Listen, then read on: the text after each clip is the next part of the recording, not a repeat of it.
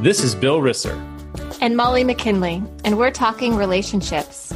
All kinds of relationships, from starting new ones to nurturing existing ones over time. And each week, we'll highlight something that inspires or triggers us to help get to the root of why relationships are key to our happiness and success.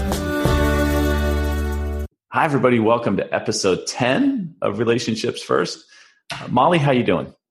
I am well. How are you, Bill? Doing good. Doing good. It's uh, I've got a busy, busy week ahead of me uh, work-wise. Uh, I've got some great weather for golf this weekend. It's all good. That's amazing. Yeah. I, I, you're golfing it and not Christmas decorating, right? No, that'll that happens at night. So uh, I, yeah, I, I, I'm able to parse that out. It works pretty well. We we mentioned last week that we were going to talk about relationships in the uh, in the new world of real estate.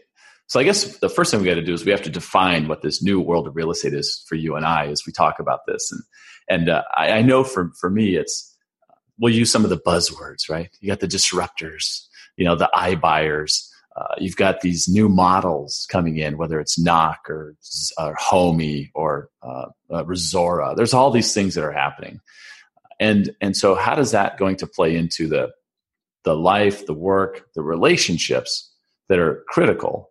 I've asked it to thousands of people. Are relationships critical to your success? Thousands of realtors. Every hand has gone up. Not one person has said, "No, not me. I just burn and churn through phone calls, and I don't care about the people." It's never happened. What do you think uh, is going to be critical as these things become more and more prominent? Yeah, it's a good question, Bill. And you know, I mean, I've only been in this industry for five years now, so I don't have the history to be able to say, well, gosh, you know what? There's always disruption. This is not new. This is just a cycle that is part of this industry. It feels different than that. And I don't know if it's just because you know, I'm sitting at the dinner table with people talking about iBuying and, you know, am I even going to be relevant? It's not, the conversation isn't about how to leverage new tech. It's, do I even matter? Do I, will I have a job in the next five years? Those are the conversations that I'm hearing. Mm-hmm. And, and if that is the question, will I be relevant or will I even be needed? Then relationships and this idea of expertise and serving and being valuable become actually more important than ever. And I think the great analogy, and maybe you've said it or maybe we've talked about it before, is this idea of online trading. And, you know, when E-Trade came out, people shifted from their expert traders, you know, they're expert financial folks, and did day trading and, you know, were online and doing it themselves. But it wasn't something that most people had true experience and expertise doing. So it was, they tried it and then ended up going back to the advisor, the expert. And so that was not, it was a disruptive technology that maybe people sort of dove in and tried and dabbled, and then they ended up, and some people stuck, you know, some people loved it and that became an amazing experience. But then uh, for most people, you know, kind of said, you know, I just don't have the the time to do this well. Therefore, I need to have that advisor. And that's how I see the new world looking. Yes, there will be a certain percentage of people who no longer require a real estate agent. But for the most, for most of us who are busy, and because it's such an important transaction, that the relationship actually becomes as important, as relevant as ever. I'll go one up on that, right? I, I say it becomes even more critical. I've always talked about relationships when I talk to realtors. I think that the holy grail of the lead, online internet lead, you know, is such a powerful pull for a lot of people that they lose yeah. sight, they lose sight of what really, what, what really helps them grow their business, what really keeps them connected to people.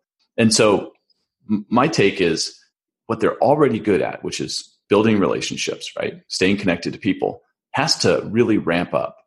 I, I think the mm-hmm. goal, the goal for a realtor would be this, that if I was in a market that didn't have OfferPad or OpenDoor or any of these companies, and, and I saw the first television commercial or a billboard for one of those um, operations, my first thought would be, I've got to call my agent and find out what that's about, because they mm. are my real estate expert. I know nobody mm-hmm. who knows more about real estate than that person.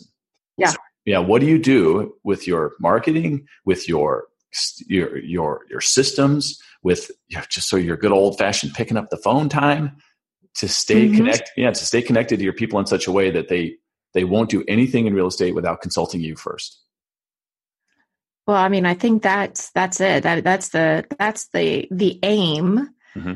I don't know if I agree that people are good at that or naturally good at that, though. Mm. I think most people are really good about staying in connection with the people they're comfortable with or in flow with. Right. And, um, you know, I was having this conversation with Kendall Young actually last year at Inman, and she was saying that she's really comfortable with the people that she's in flow with, and then really bad about staying connected with the people she hasn't connected with. And because it's uncomfortable, it's awkward, and people don't want to feel salesy, right? And there's just that emotional barrier of being like, hey, it's me. I'm reaching out because oh, I need to stay connected to you so that you'll refer business to me. And there's a there's there's a weirdness there. There, there are ways around that. I, I I mean, and there are people that I'm trying to, I want to give you an example of, of somebody who's really good at uh, just picking up the phone and reaching out. I'm going to throw... throw Sean Carpenter out there right now. I'm, yeah, I'm, I'm, yeah, I'm connected to Sean, and he's, we're in flow. So uh, yeah, look, look at me talking like Molly McKinley, folks. It's amazing. And, but I've also That's been actually with a Ninja Selling term, I believe, in flow. Oh, yeah. Okay. So I've been with Sean where he will absolutely say, I got to make a couple calls. And he just calls two or three people just to say, mm-hmm. hey, it's been a while. How you doing? I just want to say hello. And, And, uh, you know, make sure your, your daughter and son are doing good. And that's great. Okay, good. And that's all he does. It is a skill, I guess. You have a learned skill. But if you want to be successful in this business, especially in five years, it's a skill that has to be adopted. Well, and talk about bringing that back to like the idea of agents who are not going to be disrupted.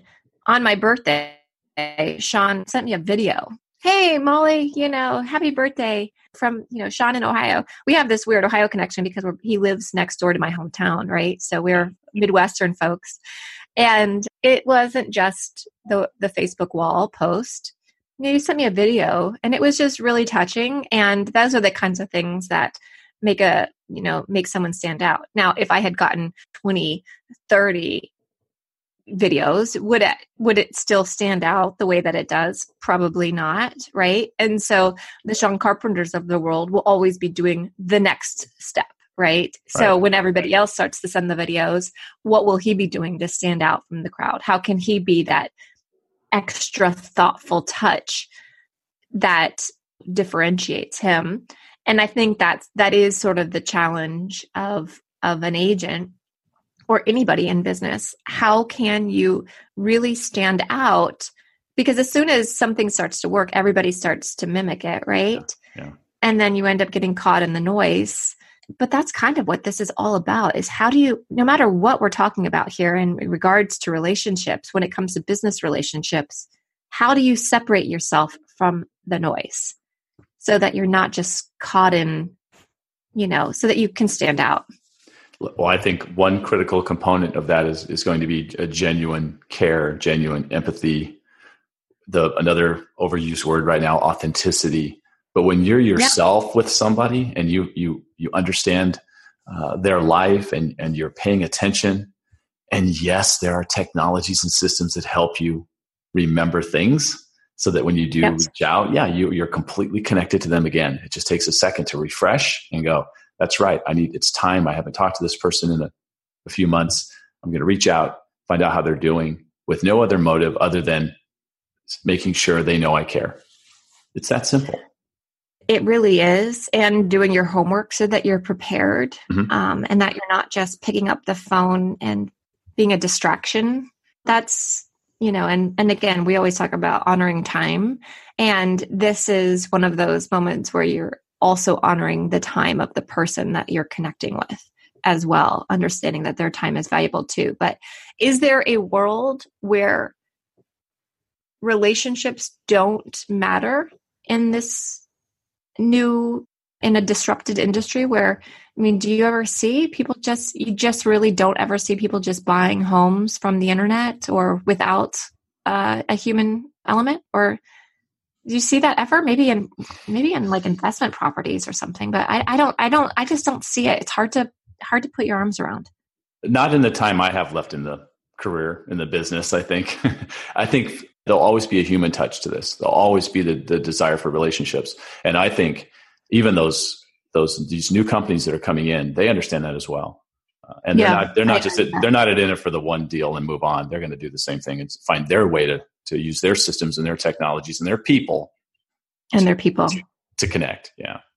Yeah, so. I know. So I guess that's the, I guess that's the, um, the key in all of this is, yeah, things are changing. They will change. That's just part of how things always work. We are in a constant state of evolution, mm-hmm.